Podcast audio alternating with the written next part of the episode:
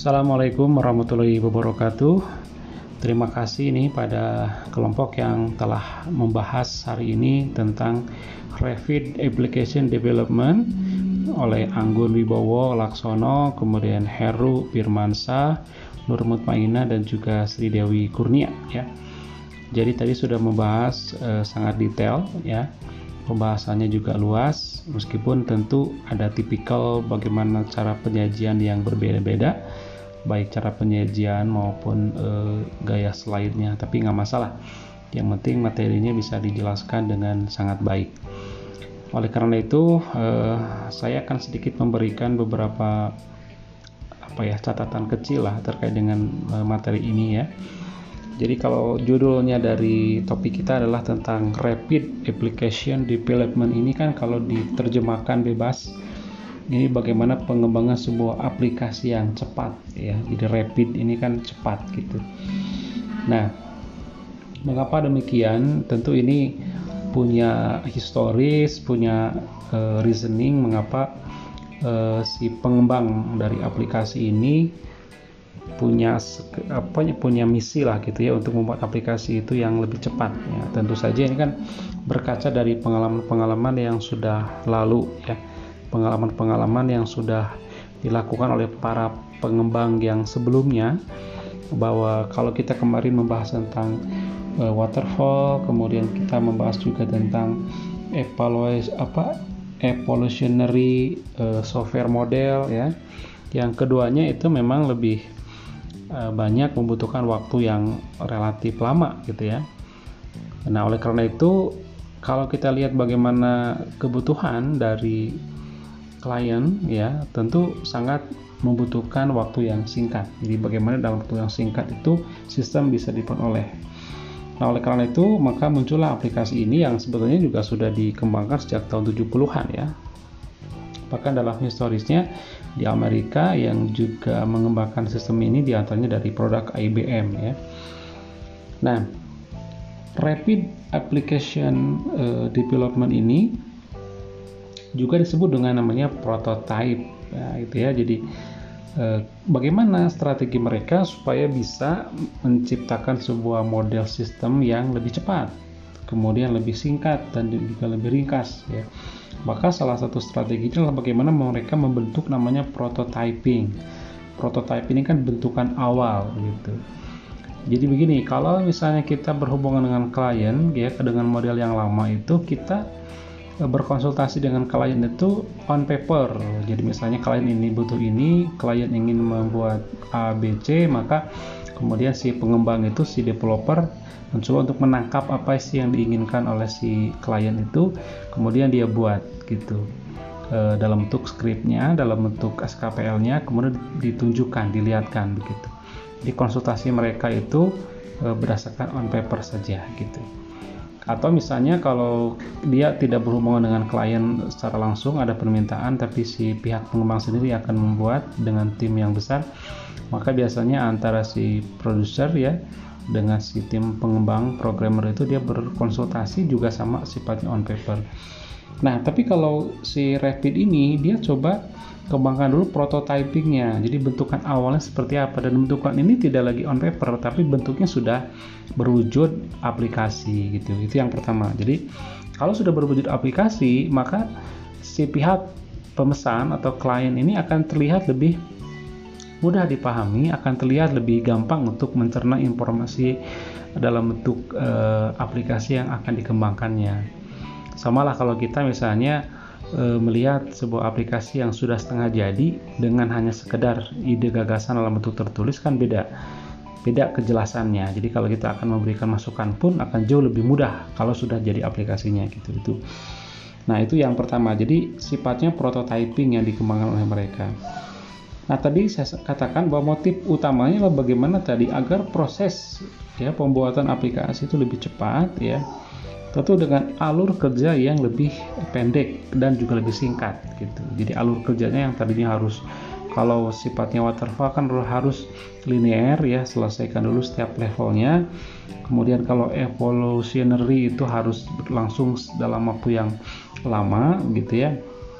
Sedangkan kalau ini itu dipangkas jadi jalurnya dipangkas lebih cepat lagi ya diperpendek tapi juga bersifatnya uh, iteratif artinya bertingkat gitu jadi apa yang dimaksud dengan bertingkat di sini adalah begini jadi si software ini ketika akan dibuat maka si tim pengembang itu langsung memecah software itu jadi membreakdown si software itu menjadi berbagai macam bentuk atau bagian-bagian. Di sini disebut juga dengan istilahnya modular gitu ya. Jadi modul istilahnya. Jadi modul ini bukan istilah yang kita sering e, pelajari ya sebagai bahan cetak atau bahan digital untuk belajar bukan. Jadi modul yang dimaksud di sini adalah bagian-bagian dari sebuah sistem ya. Ini juga sebenarnya berlaku tidak hanya untuk sistem membuat aplikasi tapi juga untuk membuat sebuah engineer ya perangkat-perangkat hardware itu juga di dalamnya ada modul-modul gitu. Nah, jadi modul ini dibagi-bagi ya, misalnya menjadi beberapa bagian besar. Nah, maka dari situlah kemudian bagian-bagian itu mereka mengerjakan secara paralel gitu ya, jadi secara bersamaan.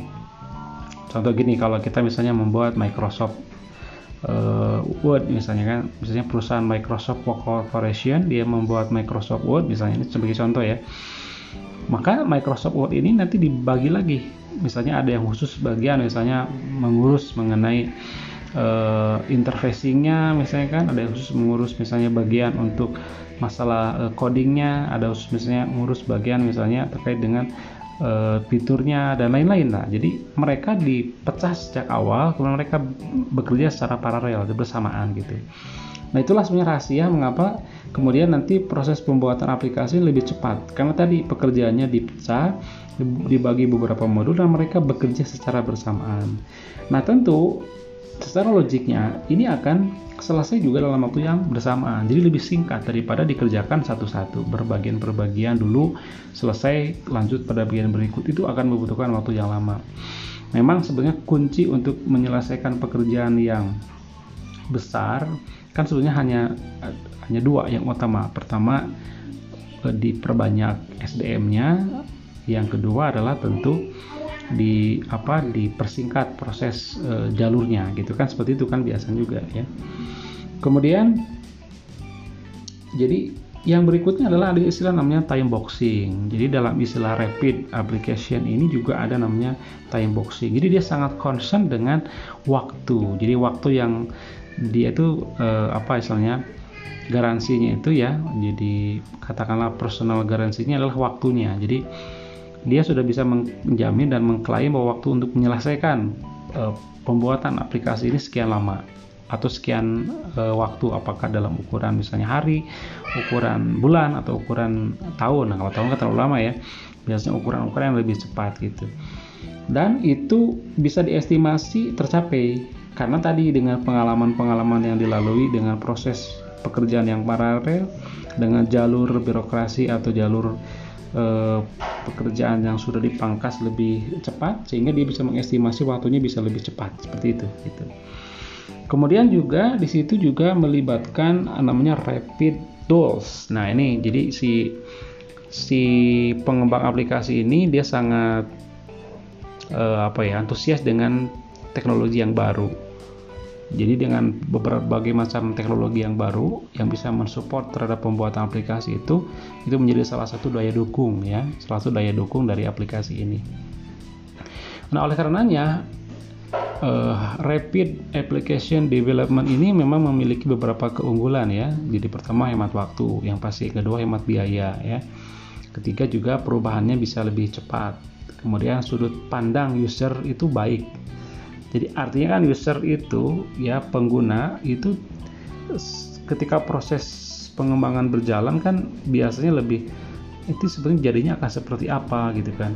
Ada misalnya banyak kekhawatiran seperti apa nanti jadinya kemudian aplikasi ini nanti akan berfungsi seperti apa. Jadi banyak eh, tanda tanya banyak kekhawatiran karena belum terlihat ada wujudnya. Tapi kalau sistem ini karena dari awal sudah dibuat prototypingnya maka sudah bisa lebih didefinisikan oleh si pengguna. Oh akan seperti ini. Oh sudah tergambar sudah tergambar dengan begitu jelas. Jadi makanya sudut pandang si end user itu sudah lebih baik dibandingkan dengan pengembangan yang lain-lainnya gitu.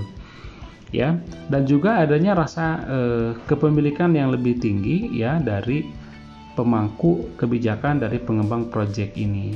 Anggaplah kalau saya sebagai misalnya investor yang menitipkan uang sekian rupiah untuk pengembangan aplikasi ini kalau sudah terlihat progresnya wujudnya juga terlihat ada dan terlihat bagaimana juga ketergunaan usability-nya tentu akan memiliki rasa kepemilikan yang lebih tinggi dan trust pada si pengembangnya juga jauh lebih tinggi lagi dibandingkan dengan model yang lain. Oke, saya pikir itu saja ya yang bisa disampaikan uh, dari sedikit ulasan mengenai uh, RED ini ya, Rapid uh, Application Development ini. Terima kasih banyak sekali lagi. Dan mungkin teman-teman yang lain yang belum komen ya sebagai bukti partisipasi dalam kuliah ini tolong diberikan komen di sesi yang awal saja.